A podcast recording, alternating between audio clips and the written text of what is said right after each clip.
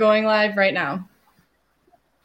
Hey, everybody, we're live in the back room. It's the green room for Disrupt TV, and we're talking about the full employment recession and what the NASDAQ's doing. Just kidding. Actually, we're going to do quick introductions on the back end, and uh, we're going to do them in reverse order. And our guests are going to share where they're calling in from and what we're going to talk about today. So, Keith, uh, what are we talking about? And uh, where are you calling in from?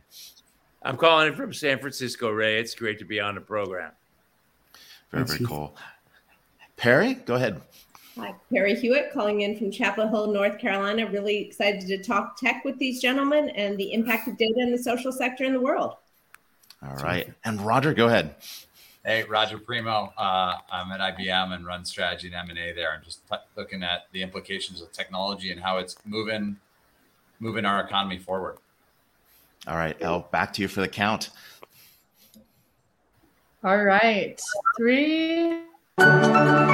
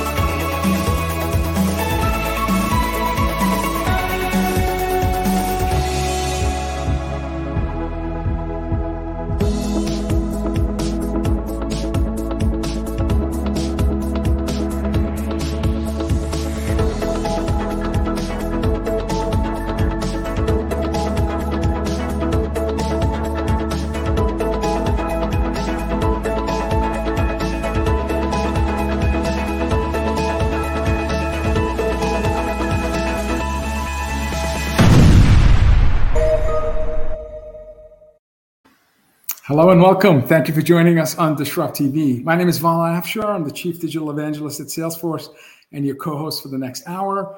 We welcome you to follow us on Twitter at Disrupt TV Show. Send Ray, myself, our distinguished guest, your questions live using hashtag Disrupt TV, and we'll do our best to answer them in the next hour. It's my pleasure to introduce my co host, Ray Wang. He's the founder and CEO of Constellation Research He's the best selling author of Everybody Wants to Rule the World Surviving and Thriving in the World of Digital Giants. You're going to see Ray on TV just about every day on business and technology news, Bloomberg, um, uh, Fox Business, Yahoo Finance, CNBC. In my opinion, he's one of the top futurists to follow on Twitter at RWANG0. Welcome, Ray Wang, to Disrupt TV. Hey, thanks a lot, everybody. Thanks, Vala. Um, Vala, I'm here with my awesome co-host, Vala Afshar, the Chief Digital Evangelist for Salesforce. He's also the author of The Pursuit of Social Business Excellence, and executives around the world pay attention to every one of his inspirational and insightful tweets. When he's not hosting, keynoting, or leading events at Salesforce, you can find him speaking on business TV outlets such as Bloomberg and posting insightful analyses on ZDNet, and more importantly, talking about this show. So, but who do we have to kick it off today? It's our privilege to have Roger Premo, General Manager, Strategy, Corporate Development at IBM, as our first guest. Uh, Roger's team is responsible for shaping the overall IBM strategy, including the company's focus on hybrid cloud, artificial intelligence across all of IBM's business units. The team also leads corporate development, including portfolio management and investment activities. Rogers joined IBM in uh, middle of 2020 from Boston Consulting Group, where he was a managing director and partner in the Boston office. My home, Boston. I love. We should be breaking bread at some point, Roger. At BCG, Roger was a global sector leader for uh, for uh, software and SaaS, serving a range of clients from startups to established software leaders. He was also a leader in Gamma, BCG's artificial intelligence and advanced analytics team. Welcome, Roger, to Disrupt TV. Thanks, Paul. Pleasure to be here. Thanks, Ray. Thank you. Sir. We are really excited to have you here. You before you joined IBM, you're one of the top minds in the software industry. Now you're at IBM. You can see how the inside is done. And of course, putting this out there. Um, one of the big topics have been digital transformation. We've seen the massive acceleration over the last couple of years um, and how people are getting there. Um, and so, despite what's going on, we can't tell what kind of economy is. The jobs report was amazing this morning, and the volatility in the markets, not so amazing that we worry about the Fed. Um, we're still seeing a strong investment in tech, right? Not enough people. What's going going on? I mean, we've got what two jobs for every applicant, three tech jobs for every applicant, and you know an economy where population is going to start declining after 2030 at 9.2 billion. So what is going on, and what are you seeing that's driving this massive investment still in technology, given the amount of uncertainty? Well, Ray, I think you you described it right. I mean, first of all, there's this term digital transformation, which has become cliche, but it's that notion of saying within a business, how do I use technology to make what I do better and make the work that I do with human beings the places where they really add value. And so I think right now with worker shortages and all these wage complexities, you see businesses that where we used to talk, think about some of those things as a way to make a business a couple points more efficient now it's fundamentally a difference between keeping the lights on in many businesses and them not being mm. able to function.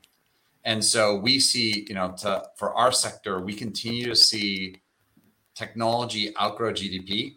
Even in a downturn, we expect you know technology to continue to be a growth sector. But it's driven by that tailwind you described, which is the continued use of technology to drive that automation and, and technologies like automation, AI, et cetera, mean that it's not just kind of prescribing a process, it's really putting intelligence in that. Hmm. So you can have a human-like customer experience with the power of AI. It's not just you know automating some small back office function. So we continue to see that to be a long-term trend that we're going to continue to play out, see play out as a lot of these economic conditions, pandemics, et cetera, those are going to continue to evolve. But underneath it all, the technology continues to advance. So if you look at things like foundation models and how those have advanced natural language processing and things like that. Mm. The tech is moving as fast as the economy here and is continue to increase the scope of business that technology can help advantage. it is the pace of innovation. Um, you know, as soon as you get excited about DALL-E turning text to image, you got Meta turning text to video, and then you watch AI Day with Musk and his team at Tesla and the humanoid and he's walking kind of gingerly, but I remind myself like Google was the 21st search engine to enter the market in 1998. So you don't have to be the first, like the Boston Dynamic dancing robot, to ultimately own that space. And I wouldn't bet against Tesla. But when you consult with these CEOs as they're seeing this unprecedented pace of innovation, with not just AI, but blockchain, immersive technologies, Internet of Things, cloud, social, mobile, all of this amazing uh, portfolio of capabilities, how many of them are thinking about business model innovation? How many of them are thinking about new sources of revenue versus just modernizing their existing infrastructure? Uh, I'd say practically all of them are. Um, I think you have to tackle digital transformation with the notion of how does it advance my business and help me create new revenue streams or evolve customer experiences. Mm-hmm practically you know, all of our clients have some sort of digital native that has rethought the business model, has rethought the customer experience, and they have to pay attention to it. So it's absolutely top of mind. And for IBM, we just uh, announced an acquisition last week of Dialexa, which is a product engineering company, which is just the recognition, again, part of the tailwind on technology. It's the recognition that IBM is not just in I or any of our competitors, not just in IT.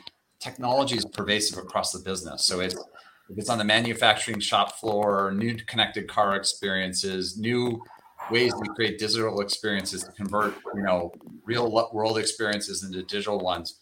We're going to continue. Practically every business leader I talk to is thinking about both how do I modernize what I do today and make it more digital, but how does it create the opportunity for me to create new new streams of revenue and frankly be the digital leader in my space before that digital native or one of my competitors is and these technologies are giving birth to new businesses i mean at salesforce salesforce ventures our corporate venture capital i mean we're investing in startups at a cadence of once a week do you see this technology also driving uh, new revenues coming from new businesses that may not exist today uh, Without a doubt, without a doubt. So my team, similarly, uh, we got the IBM Ventures team on my team, and so we continue to talk to. A, uh, um, we focus on the strategic swim lanes of IBM, where you know hybrid cloud, AI, automation, security, things that IBM cares about.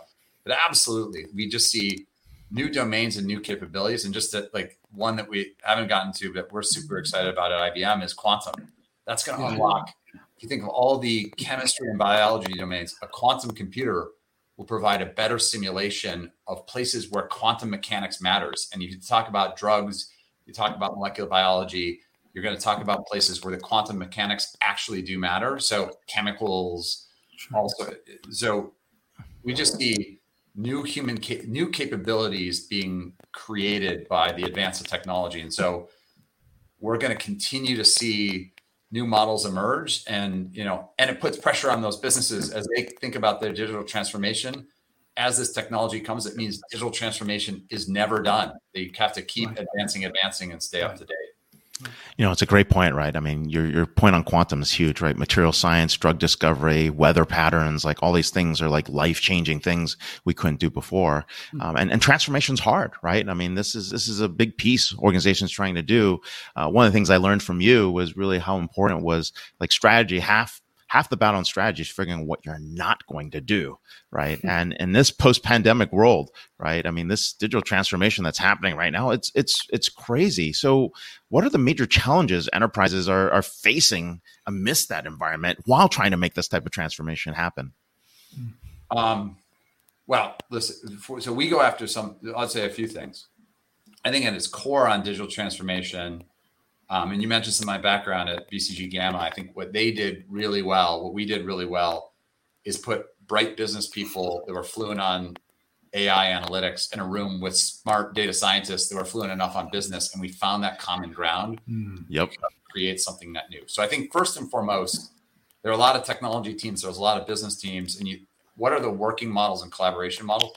So you actually figure out how we're going to apply that and in what order the business. And to your point on what not to do, you put some of these technologies into a company, there are a million different ways you could put it to work, but most of those are not the way you should pursue. So that process to really figure out where we collaborate matters a lot. And then our business, you know, we are premised around hybrid cloud, which is just recognition that a lot of what has held back digital innovation in big companies has been the heterogeneity of the, the starting point they're at. So I think, you know, the other trend we're really excited about is just open source technologies. It's what Google gave us with open source and Kubernetes. It's this notion that open source technologies allow us to innovate at scale mm-hmm. wherever technology happens to run. And you know, this paradigm shift of open source used to be an inexpensive version of commercial software. Now open source is fundamentally where innovation happens. So when we say to our clients, bet on open source, you're betting on something that has this massive innovation tailwind so that you know you're on something that will continue to advance, not at the whims of a particular vendor that may decide that what you bet on isn't a business they're interested in any longer. I, Roger, I just hosted a CIO dinner in Boston uh, beginning of the week. About 20 local um, Boston-based, New Hampshire-based CIOs across multiple sectors, from healthcare providers to technology companies to retail to manufacturing. Uh, talent was top of mind. We spent a lot of time talking about re- acquiring and keeping talent. Um, so much of culture uh, plays a role in terms of keeping talent. Like if you're not flexible in terms of where you can work and what are the parameters in terms of hours in the day and so on and so forth. Uh, they talk about explosion of data. Uh, they talked about marketing teams having on average 10, 11, 12 data sources they use to formulate a campaign and just just just in marketing. Um, so lots of conversations. What advice would you give to technology leaders, chief digital, chief information, chief technology, and maybe even chief experience? Because uh, a lot of these CIOs are now driven by improving stakeholder experience, uh, which was cool to hear. Uh, what advice would you give in terms of priorities to uh, to these group of technology business leaders in terms of executing on a mission and actually delivering positive impact? Um, well, I just I put my strategy hat on for a second. I think you want to think about if you're thinking about the teams that can execute and those skills. I think you want to think really hard about where are the places where you have skill that you want to retain, which are the ones where you want to take that skill and automate it or put it into the software itself, and where's the places that you want to, you know, use a third party. So part of at IBM, kind of part of IBM's construct and strategy is we have a consulting arm, a systems integration arm. Yeah and we believe that having skill to give our customers the you know eventually the customer takes that over but to have the the team that can start taking them down that digital transformation without waiting for that company that may have had an IT team but not those digital native skills you need some nucleus of that. But over time if that becomes like we were saying those innovate what the business is you know, nine times out of 10, you've got to start working on sourcing and building those skills inside the organization because they become your differentiator. So the continued evolution of it and deep connection back to what differentiates your business. Yeah. The capability you have to build. But I'll say we, I think every vendor, every company in the world practically struggles with. You've got brilliant AI skills, brilliant digital skills, brilliant design skills, you name it. Um, yeah. You're highly in demand. So you have to create great employee experiences and great connections I think that's increasingly hard in a world where a lot of people interact with work through a, a digital screen. So, um, you know, we do a lot to say, hey, listen, you're going to work digitally, but we try and get together periodically to build those connections. Um, but I don't think anybody's cracked the code on what awesome employee experience and affiliation looks like in a post-COVID world. You came from BCG, which is consistently named best places to work. Every time I see a ranking of culture and great morale and, and, and ratings, BCG, in my opinion, seems to keep popping at the very top. Can you just shortly, uh, briefly explain? You, you, so you left a great culture. So IBM must have demonstrated to you that they have the similar, you know, ethos and core values as BCG for you to leave.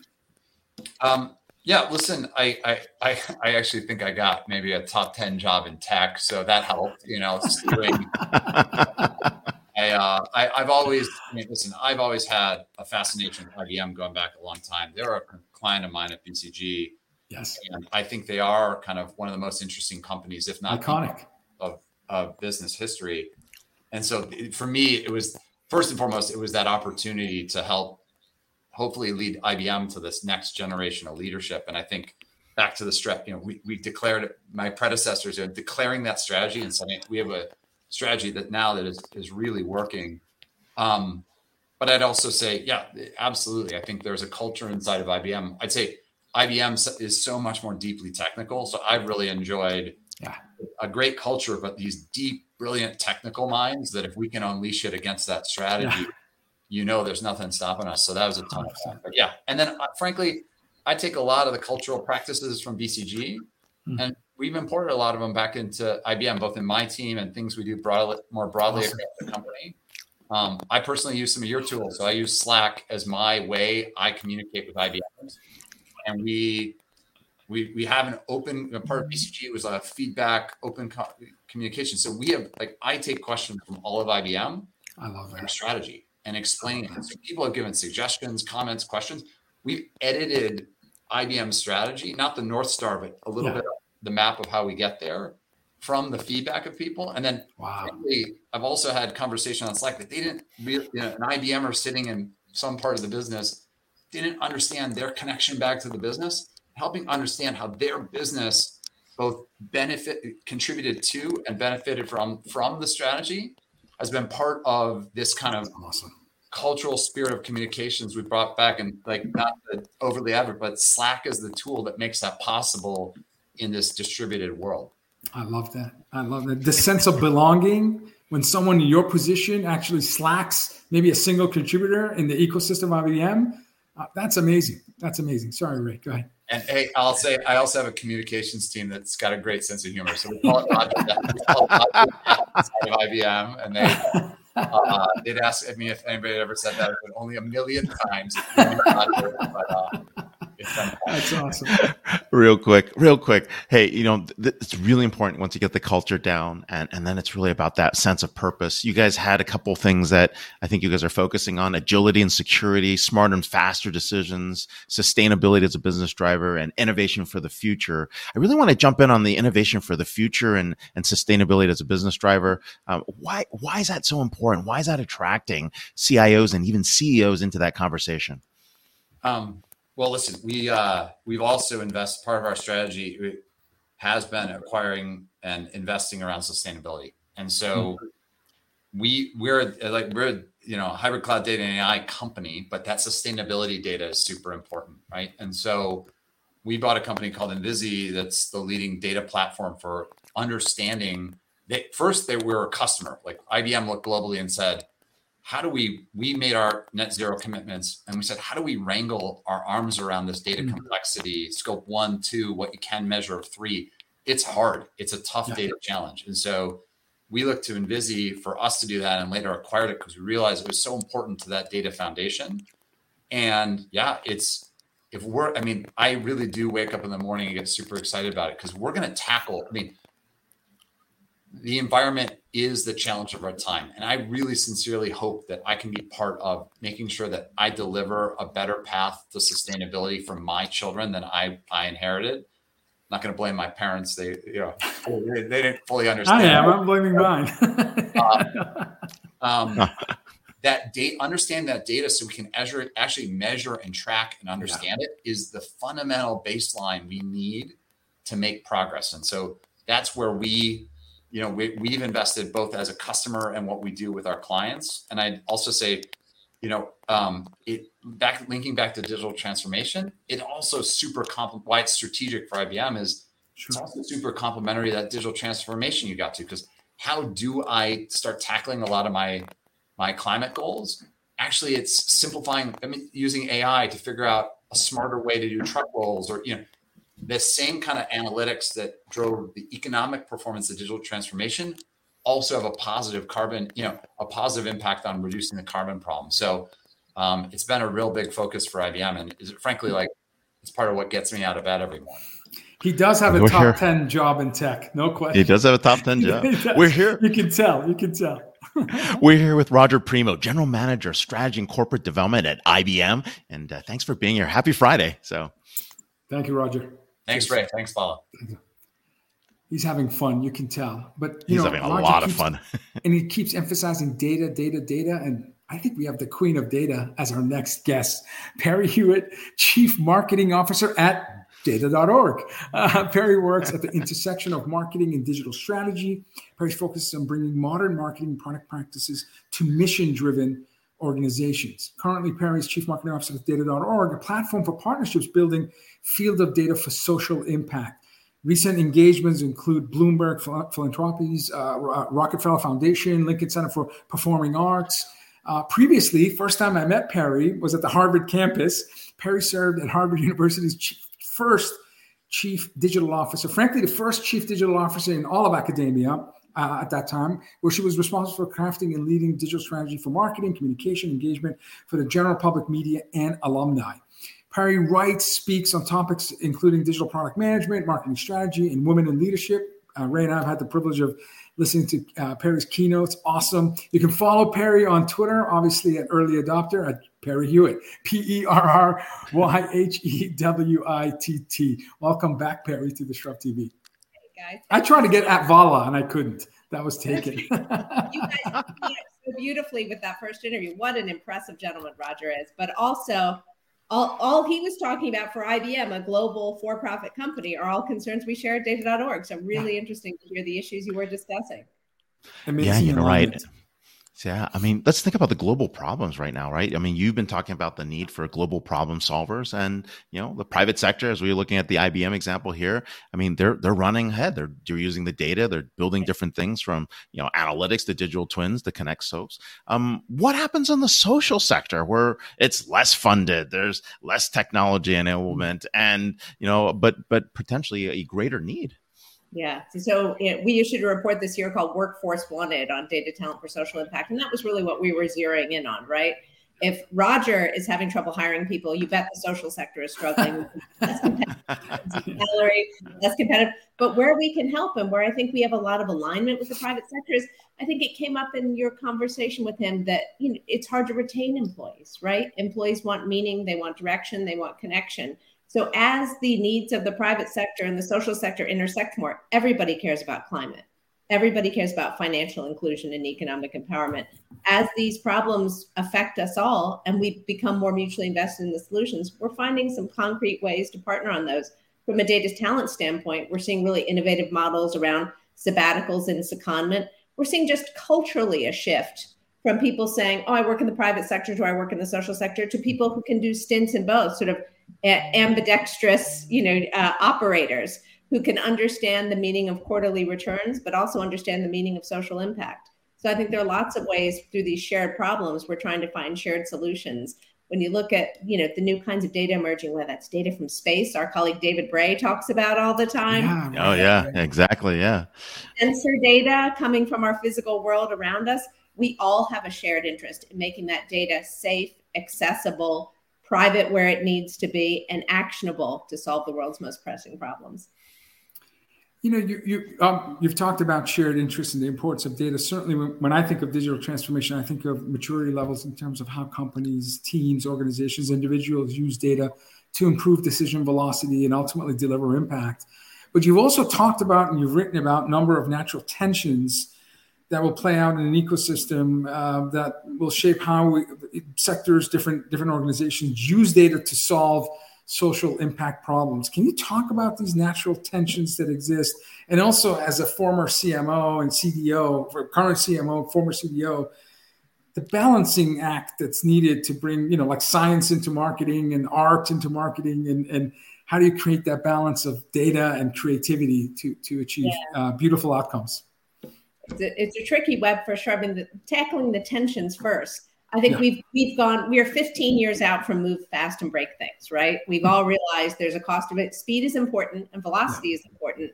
You're moving in the right direction with that speed, all the better. But we have to think about the implications, whether that's private sector data solutions or social sector data solutions. So I think you know we can do hard things, but we have to talk about them first and figure out what that mm-hmm. means. So I think when we think about tensions like data for good, you think about access versus privacy. I'd like to make all this data about violence against women in Brazil accessible but I have to think when it gets down to a small level, is this going to in any way be personally identifiable? We have to think about mm. what does it mean to be fast versus what it means to be right. It's one thing if you're putting out an expense reporting app that, you know, a failure might mean a bug and somebody's expenses are delayed a week. How about if you're building an app for vaccine distribution or cold chain? Yeah, yeah.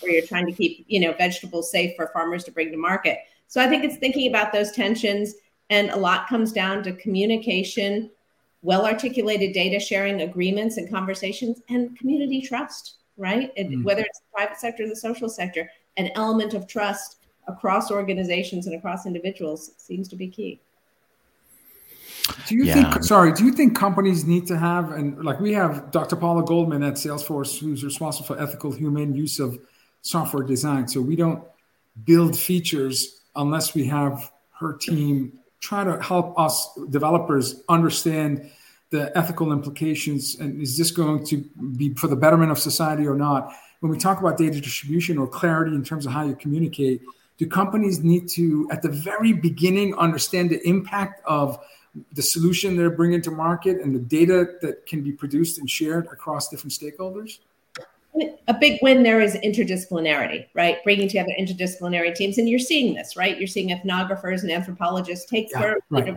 big tech companies. Right. So I think having the right people around the table, and that's the right people in terms of education and background, but it's also in terms of geography. It's pretty dreadful to parachute a solution from San Francisco into Sao Paulo without thinking about the local cultural right. imperatives and where that solution is going to live. So, for example, we just got $6.8 million from Wellcome uh, helping us build out uh, accelerators to build data talent capacity in India, in Africa. So not only will the right cre- skills be around the table, but the right people be around the table. Get different kinds of hands behind the keyboard so that we can make solutions that work for us all. That's great. That's amazing. Congrats on the funding. so hey we talked a little bit about esg earlier as well and uh, these are some of these things that you know people are actually using data and a lot of this is data driven capabilities to get to those esg um, numbers to understand not just scope one or scope two emissions but also understand the impact right? In terms of uh, on the governance level, uh, what are you doing to make it easier for uh, companies to do that? Because we've got a myriad of regulations, we've got a myriad of standards that are happening, right? It comes back to you know how people are going to end up reporting, but you guys have some tools and techniques there to go out and help people. Yeah, but what we're really trying to do is get the S back in ESG, you know, environmental, social, and governance. Like, how do you think about what's real and what's vaporware and social impact, right? How do you make it work? Um, so I think the more you can standardize on, you know, I know there's uh, initiatives around the SDGs, for example, which are mm-hmm. providing a good benchmark for many organizations. We aren't where we need to be against the SDGs. I think uh, uh if either of you were at UNGA in New York a couple weeks ago, you know, that was a big common consensus. But I think the more we can stick with existing frameworks and measure against them, uh, the better. And I think the more things are created in partnership too, the more you're thinking working with social sector organizations and government rather than here's SAP's approach, here's Salesforce's approach, here's IBM approach, all smart people doing good work. But the more mm-hmm. we can be like with any software development, right? The more we can get to open standards versus developing our own, you know, data principles versus developing our own, you know, standards for measuring impact, the better it'll be. Much easier said than done. I appreciate that. Lots of smart people working on hard problems, but I think the more collaborative we can be around standards, the better. Sure, sure. What's the biggest uh, difference transitioning as a super successful CDO to a super successful CMO? So people ask me, like, you know, uh, about sort of like my misspent youth. I guess they say, you know, and I say, you know, I'm the luckiest person in the world because I've been able to use marketing and technology to tell the story of the world's most mm. greatest ideas, the greatest ideas in the world to broad audiences, and to really bring them to people who can act on them. So I think sometimes in the CDO role, you're leading with the technology first. An app is the best way to do that. Think about, you know, what does the REST API look like? What are the technological tools to get that information out there might lead? And in a marketing role, you know, you're you're leaning more into the storytelling, but there's no storytelling without technology, whether it's a video or a social card or just you know a persuasive email. Email is the cockroach of the internet; it will never leave us. So, How cool is it, Ray, to have a CMO talk about you know RESTful APIs as we're talking about uh, technology? You've always been an innovator and technologist. I'm going to go back to my question because you're a technologist and you're a chief digital officer transitioning to CMO again, how do you balance this data science and you're wired for analytics and and and and and, and, and AI and ML and so on and so forth with the creativity part of, of marketing? Not easy. Uh, you know, as Netflix, as they're thinking about, you know, do we cancel shows because the data tells us, and where's the role for creativity and ingenuity in those? There are a lot of industries, not only the social sector, wrestling with that problem. I think the key is first of all, it's building trust, and also it's being willing to be data informed, right? Mm. Like, I think people go straight for data driven, everything prescriptive analytics, everything must be automated. To like, we can't touch that data. There's a creative creative minds at work. Keep your numbers out of here. So I think finding the, the the path in the middle and understanding where it is. But I think a lot is once you've agreed on the the benchmarks of the data, what the problem you are trying to solve, trust the data, and then apply the creativity to the end goal you want to reach who's your who's your uh, if you're a Batman, who's your Robin in terms of line of business owner as you develop your marketing strategy and campaigns? Is it the CIO? You, is there a CDO at .org, uh, data.org? Who, who's the? Is it the chief revenue? Because ultimately, the language of business is finance. What is it? Who's who's the? Who's, you know, yeah. how do we about the problems we're trying to solve? We brought on a wonderful chief data and technology officer who's working a lot on our strategy. Uh, Uyi Stewart, uh, who hails from Nigeria but uh, lived in the Canada and U.S. most of his life. I think the idea of his bringing both his technical expertise and his hmm. lived experience, you know, has been a wonderful partnerships in terms of thinking about how do we bring these how do we create these wonderful ideas we're spreading and get them to the people who can take action on them which include philanthropy private sector social sector partners of all shapes and sizes no, that's great. That's great. Yeah, no, uh, you know, one of the other things that you guys have done is put a lot of interesting thought leadership uh, in terms of what you guys are putting out there. Anything from the Epiverse to AI solutions to where public health is going to, to where software development. How do you bring all that ideas and stuff together because you're kind of curating a very large community meets the data side it meets the activism all in one spot. So data.org to me looks like you know you're activating a movement more than anything else. So i think that's exactly the words we want to hear so i'm thrilled. So we are standing on the shoulders of giants. There are people doing incredible work in technology and data for good for many many years. data.org is delighted to play a platform convening and coordinating role of those many efforts and bring those people together with you know a fancy four letter url that can you know really drive traffic engagement and connection our upcoming report since you almost asked uh, is going to be about the use of data in the social sector more broadly a biannual report which we'll be launching at davos this year so perhaps i'll see you there I'll wow, see you in Davos. That's, awesome. that's amazing. That's awesome. um, so. I think it was researcher um, uh, Brené Brown uh, who said, you know, good stories are data with a soul.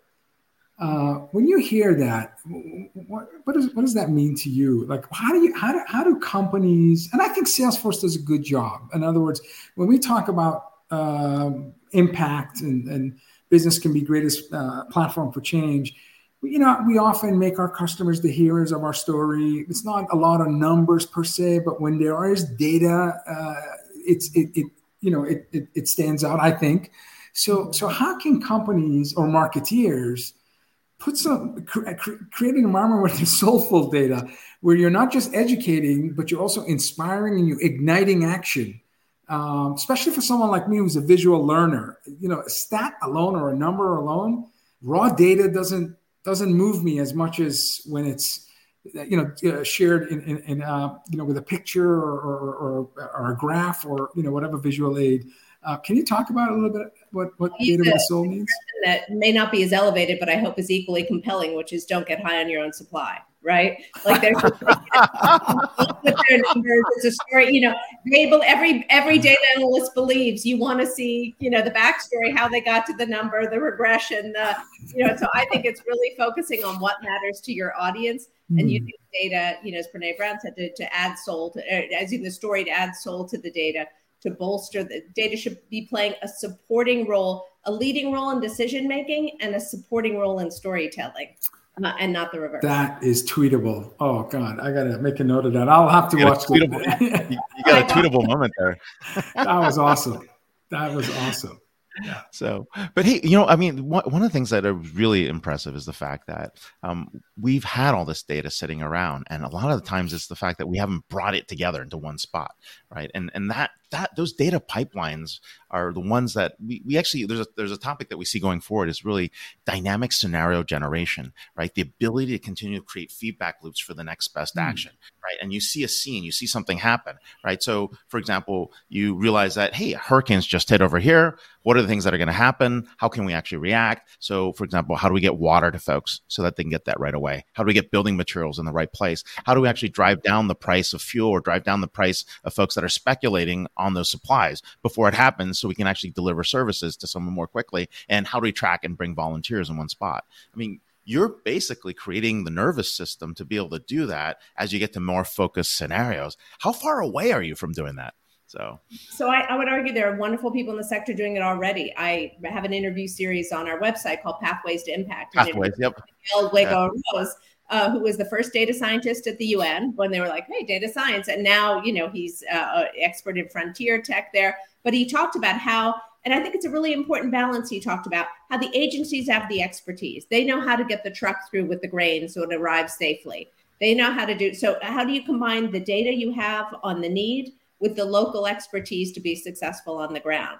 So, I, I think in, in some cases we're in action. There's always going to be an element of sneaker net I believe yeah. in any work. I even believe in the most uh, elevated Boeing jet engine story I hear at Connected Enterprise to you know, the bringing grain to a rural community. I think there's always a little bit of sneaker net that goes on under the ground, but I think uh, the the ability to combine the local expertise with the centralized data is what gives you the opportunity to automate that. And I do think it is succeeding in some areas. Perry, we're going to miss you at CCE, but we'll. Oh, you're not coming! Oh, I didn't know that.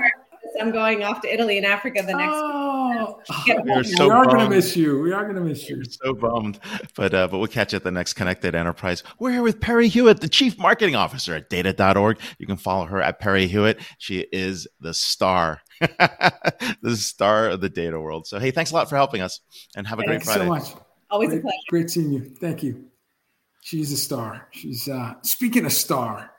Ray, you don't know how hard I had, how much of a hard time I had cutting Keith's bio, knowing we only have 20 minutes, because this man has done a lot. Okay. All. all right, this is our this is our cleanup hitter spot where someone comes in and hits a grand slam. Number 63, if for those of you following the record.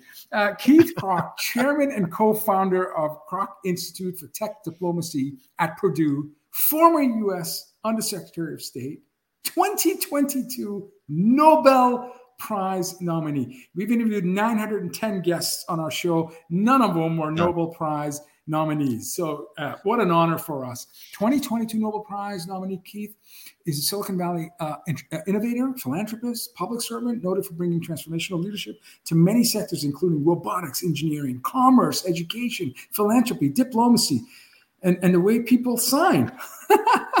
Keith is co-founder and currently serves chairman of the Center for Tech Diplomacy at Purdue, a bipartisan technology-focused international policy institute specializing in tech statecraft, combining high-tech expertise and tech sector experience with foreign policy and national security sectors to ensure advanced technologies is used to advance freedom. This is why he was nominated for the Nobel Peace Prize. Keith served as DocuSign chairman and CEO for 10 years, sign, uh, transforming it from a startup to a global powerhouse. He co founded Ariba and served chairman and CEO, creating the world's largest B2B e commerce network, which now transacts, hey, listen to this, $3.7 trillion a year. He Crazy. doesn't work on any small projects.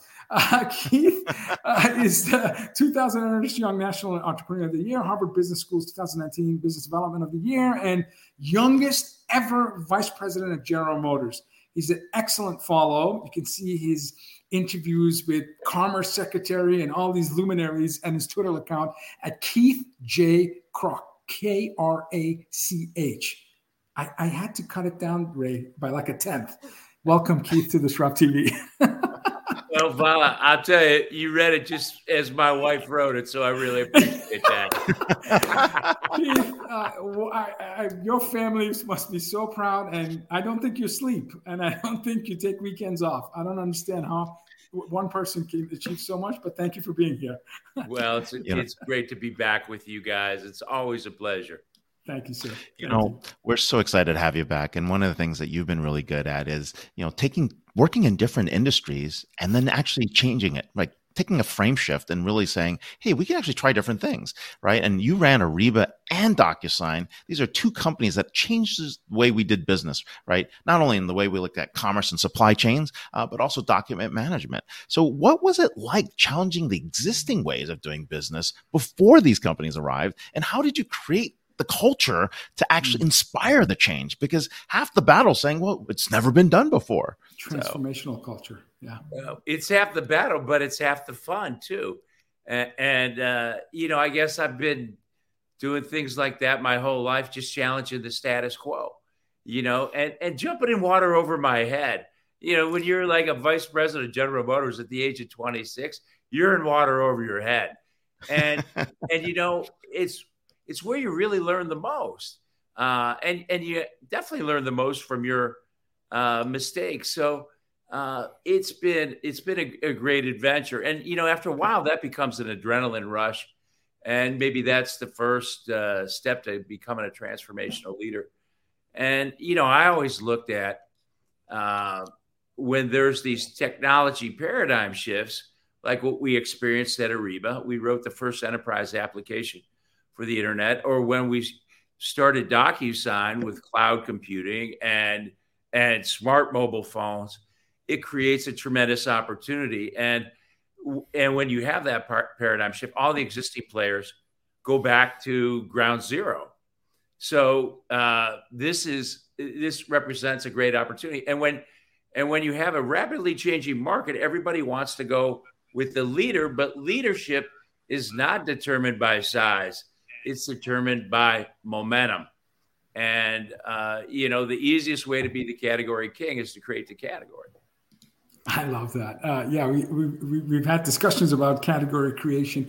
How has your expertise in the private sector, particularly heading these iconic companies that Ray just mentioned, who are category makers, influenced your approach in, in, in, in, government and, and you've had amazing success. And again to be nominated for nobel peace prize it takes uh, incredible uh, character and integrity and uh, devotion to outcomes. And in this case uh, you know ensuring that people can live safely around the globe. How has that private sector shaped your ability to influence so greatly in the government you know it, uh, what I found out is our experience in the private sector is absolutely a superpower in the government. And and when I got called to run United States uh, economic diplomacy, you know, one of the things I, I really wondered is, you know, am I going to be able to make a difference? Mm-hmm. And are these things that that that we use the, in the private sector and, and the same principles I've used in every company that I've built along the way? Will they work in the government sector? And they and they certainly do. And you know, one of the f- most fundamental ones was one that uh, Perry was just talking about, and that is the word trust.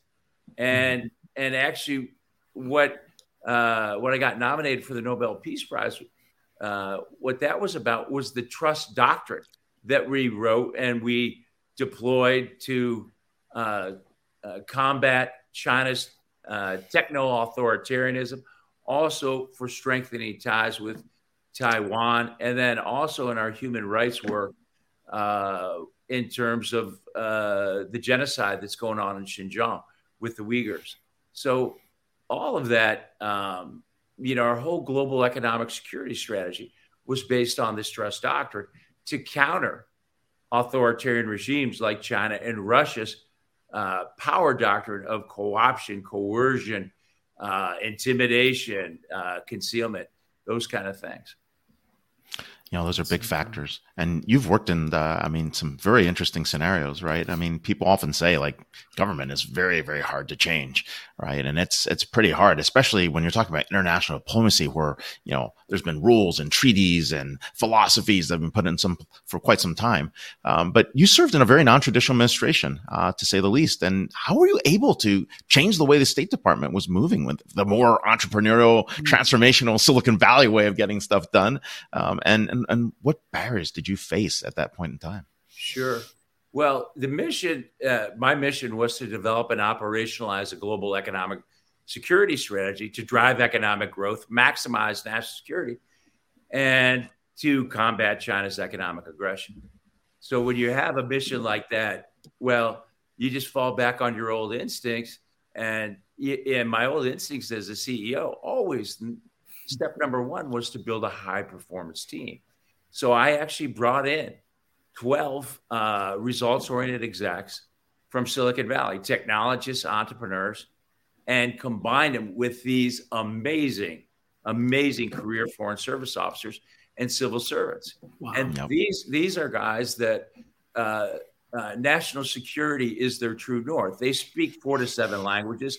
They rotate every uh, three years. They've got to take a dangerous assignment you know, they can make 3x what they're making there uh, in the in the private sector. And regardless of all the drama that's going on in domestic politics, they're professional.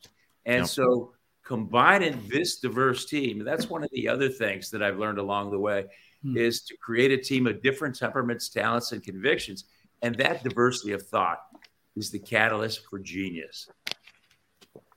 wow. That's, that's, such a superpower and key element of strong leadership is to recognize everyone you meet knows more about something than you do and if you can actually come together yep. with sense of humility and gratitude um, and an open mind uh, uh yeah. my founder says beginner's mindset that is just so important um, yeah you i mean you have it vala and what was interesting was to see the career foreign service guys just yeah. worship the ground these silicon valley guys walked on and and and the, and the Silicon Valley guys worship the ground that these foreign service officers worked on, and that was magic. And then the you know the other thing, of course, that we did is we pulled out the same playbook I used back at General Motors, Ariba, RASNA, DocuSign.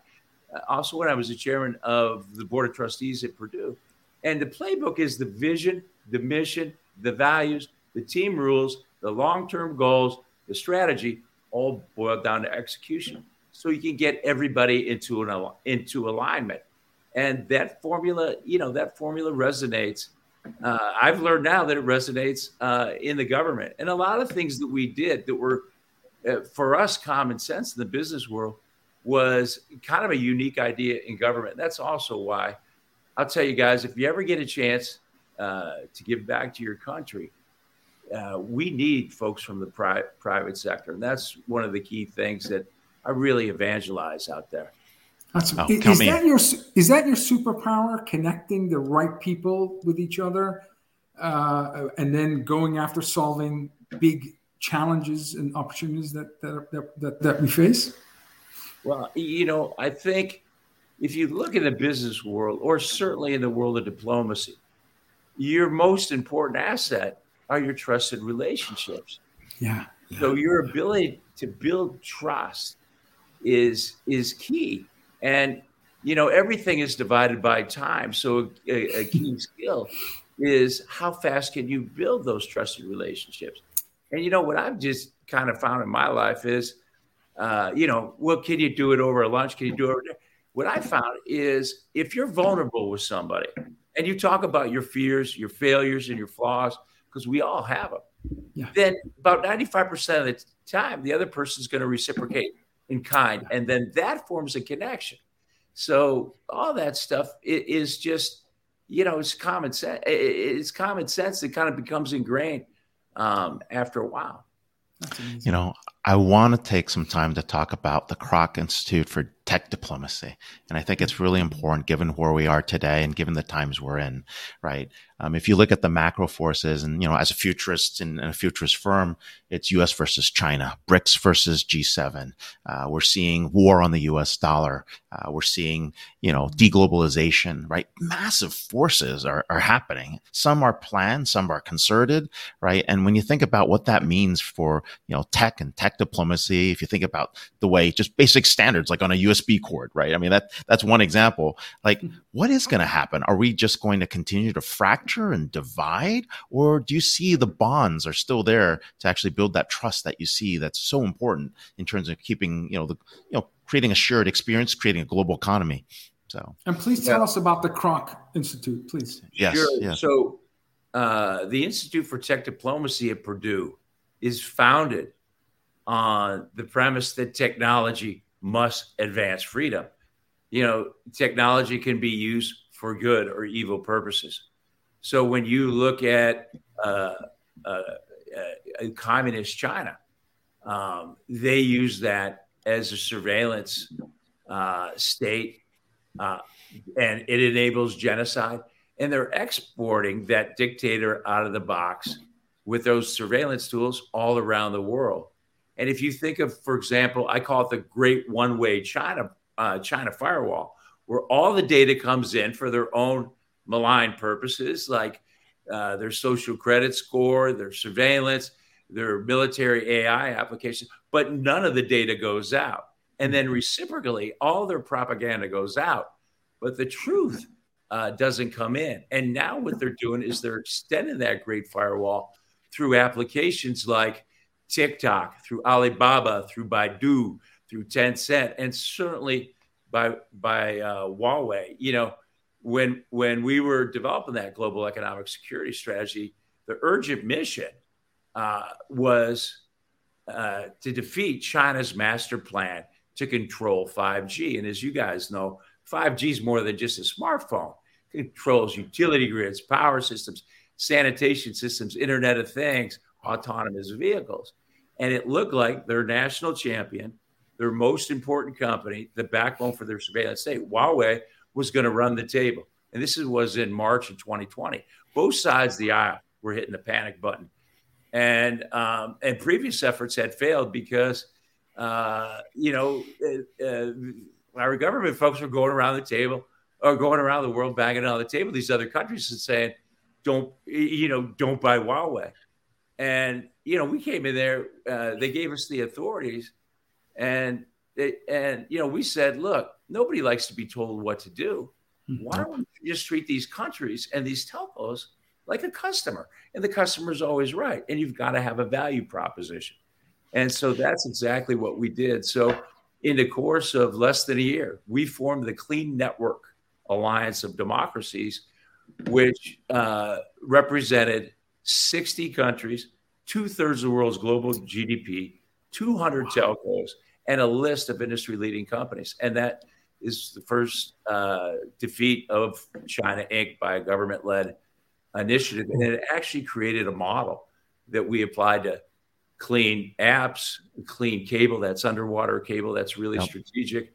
Uh, yep. Clean cloud now can be applied to clean currency, clean yep. drones, all of that. And with this uh, model represented uh, is a bridge between a Republican administration and a Democrat administration, that continuity of policy is so important. Uh, especially realize. And yeah, especially given the short-term nature of, of, of our, our, politics, right? The other one that was really attractive to me was the rare earth stuff that you're doing, right? I mean, we're we have a clean energy policy that basically enriches China, right, without realizing it, and they get to actually then deploy at economies of scale so much cheaper than ours on our backs, right? And and we're not looking at this properly from an economic point of view. Tell us a little bit more about the rare earths as well. So yeah, so if you, if you think about uh, let's take the solar industry. You know, polysilicon goes into that. It's not actually so rare, but uh, China has uh, a lock on the solar business. They control about 90% of the solar panel business as well as the polysilicon that, that, goes into that. Now, here's the thing. Eh, here's the thing where it kind of gets a little scary and concerning. First of all, industry experts say um, by 2050, 50 to 60% of the world's energy will be solar. It's all made in China. And where it's made is in a place called Xinjiang. And that's where they're committing genocide. Why? Two reasons. One is they use slave labor. The, the average labor cost there is about $500 a month. Try competing with that. But the other big factor, why Xinjiang as well, is that uh, manufacturing these solar panels is very energy intensive. The amount of energy a solar panel puts out in three years is the same amount that you need to manufacture. And it just so happens in a coal rich region of Xinjiang, that's where the two biggest coal fired power plants in the world are. So when people are buying Chinese solar panels, uh, what they're buying, I mean, it, these are big unregulated coal plants. And so they just flooded the market with that because they want to control uh, energy. And if you know if there's any lessons we've learned in history, energy security is national security. Yeah, I mean, it's a 6.7 gigawatt coal powered plant, like never before seen in the world. It's huge. So at that level. I'm listening to Keith, and I'm wondering when he's going to be awarded the Presidential Medal of Freedom. Like I don't like, you guys, you guys. Like, I, no, my final question is like, what's next for you? Like, what do you? I mean, what, what, what uh, you know, what, what, what Herculean, ginormous. Uh, you you an ambassador? Opportunity I mean, like, to make the world a better place. Go like yours. How about that? You know, I want to be a stand-up comedian. By the way, I tried that once at the Improv in New York uh, after business school. I got booed off stage, but uh, you know, Wow! breaking breaking news on DisrupTV. We found know, something but, that Keith is not amazing at. well, by the way, no, I think I'd be good, but I, I just didn't do it. But um, you know, seriously, uh, you know, my life it, it was really shaped by that government experience. And guys, here's what I learned there is that um, you know the government, the North Stars, uh, national security, and protecting this 200 year experiment that we have mm-hmm. called democracy here in the United States. We don't claim that it's perfect, but we it, it allows us to have our freedoms. And by the way, you it goes against all the laws of nature because the natural order of physics is the bad king, the dictator, and the emperor and yep. you've got to fight every day for that. So that you know, I grew up in Ohio, that white picket fence, that dog, and 2.5 children. You know, that doesn't come for free. And if it wasn't for the United States, um, mm-hmm. 100 countries wouldn't taste freedom. So I'm really committed uh, to advancing uh, freedom through trust, through the adoption of trusted technology, because uh, you know what China's doing is a four-dimensional game of economic, military, diplomatic, and cultural chess. And the, at the crossroads is uh, technology. That's the main battleground because they have very little respect for human rights, for the environment, for rule of law, for sovereignty of nations, for uh, property of all kinds. And so I guess I'm committed to that because I'm thinking about my, you know, my five kids and, and grandkids and all of that. Thank you. Yeah, I know thank you for what you do. I feel that you love your country, and, and just to clarify, right, it's the CCP China government, not the Chinese people, uh, that are putting that in place. a really important distinction, Ray, is that when we talk about uh, you know these kind of things, we are not talking about the 1.2 billion Chinese people that yep, are not yep. part of the elite Chinese Communist Party, and you know, I've been going to China since 1981. I'm a lover of Chinese culture, history, the people, certainly the food, right? Um, so, and these guys want a taste of freedom. They want it. They want it just as bad as everybody else in the world. I'm, I'm Taiwanese, uh, and uh, you know I'm at your service. Let me know where we go next, Keith. Well, by the way, I'll tell you, I, I, I had a great experience. I uh, I was the highest ranking State Department official to go to Taiwan in 41 Yes. years. Yes. Uh, and They dubbed me Taiwan's number one. Sorry, I cut that out of your bio, but that's a fact. yeah, yeah, no, that's not by the way. No, no, no. But but I, I'll tell you what, Taiwan is the linchpin of democracy. They're a role model of freedom. And the General Secretary Xi of China, what Taiwan represents is it dispels his myth that the Chinese culture can uh, not live in a democracy. Yeah. Uh, and Yeah, so it is more of a wants it. democracy. Yeah. It's more of a democracy than than some countries. And, and when you were looking at the Asian tigers, Taiwan versus Singapore, those were the two distinct models, right? Benefit, you know, Yeah. you know, beneficial, dic- you know, dictatorship or benevolent dictatorship versus you know full democracy, and it's a very interesting model. But You're Keith, we totally could talk for hours, and we probably should in the next episode. Yeah, you guys are the greatest. I really appreciate being back on your program. Thank you. I wish you So nothing we're but the best. Thank We're here with Keith Krach, chairman and co-founder Krach Institute for Tech Diplomacy at Purdue, former U.S. Undersecretary of State, and 2022 Nobel Peace Prize nominee. It's amazing. You can follow him at Keith J. Krach, K-R-A-C-H. Thank you so much for being on the show, and happy Friday. We'll see you in the green room. Thank Happy you, sir. Friday. Thank you. it's, a- it's another Friday. It's just it's our average Friday. You I don't know guy, about you, guy leading strategy at a company, you know, small company, IBM, to one of the first ever chief digital, to an incredible, remarkable CMO, to a Nobel Prize nominee for this year. Ray, what a privilege for you and I to spend Fridays with just incredible people. Um, could you summarize the last hour for us, please? I can't. I know. I mean, this is crazy. I mean, we're talking about everything from like strategy, industrial policy, where the future of you know automation and quantum is going, and and then we're talking about where data has an impact on our lives, and then we just pivoted on the fact of you know we need trust in the world to make tech work, so that if we want to keep democracy and civilizations the way we want them in an orderly fashion, where freedom is you know the shining hope of humanity, like how are you going to put this all together? And somehow we did in three episodes. I have no idea. I- I- in an hour, in an hour. You know, this So- weekend I'm going to be listening to all of this because all three guests had. First of all, they had amazing tweetable content, like so succinct, so clear, so smart. So, um, yeah, it's uh, it's it's amazing. Okay, next week is episode 297. We're inching our way to our 300 episode. We've already interviewed 910 guests on our show, so we're also inching our way to our thousandth interview, hopefully in the next few months. Uh, next week, we have Sanjeev so, uh, Sahoo, Executive Vice President, Chief Digital Officer at Ingram Micro. He's a remarkable person. He's gonna, he's gonna, you know, he's gonna uh, really uh, enchant us with his vision of what digital transformation and soulfulness is all about. He's really a poet and an artist as well as a technologist. We have Joel Bynes, author of the um, Metal Economy: Six Strategies for transforming your business to thrive into metacentric consumer revolution. Metacentric Wow. consumer revolution. and a surprise guest that we're going to announce hopefully by mid next week. We're just coordinating some logistics. If it's Friday, it's DisrupTV. Thank you for spending an hour. Oh, I hope your mind was expanded as wide as mine was in the past hour. Thank you, everyone, for watching. Happy Friday, everybody. Bye.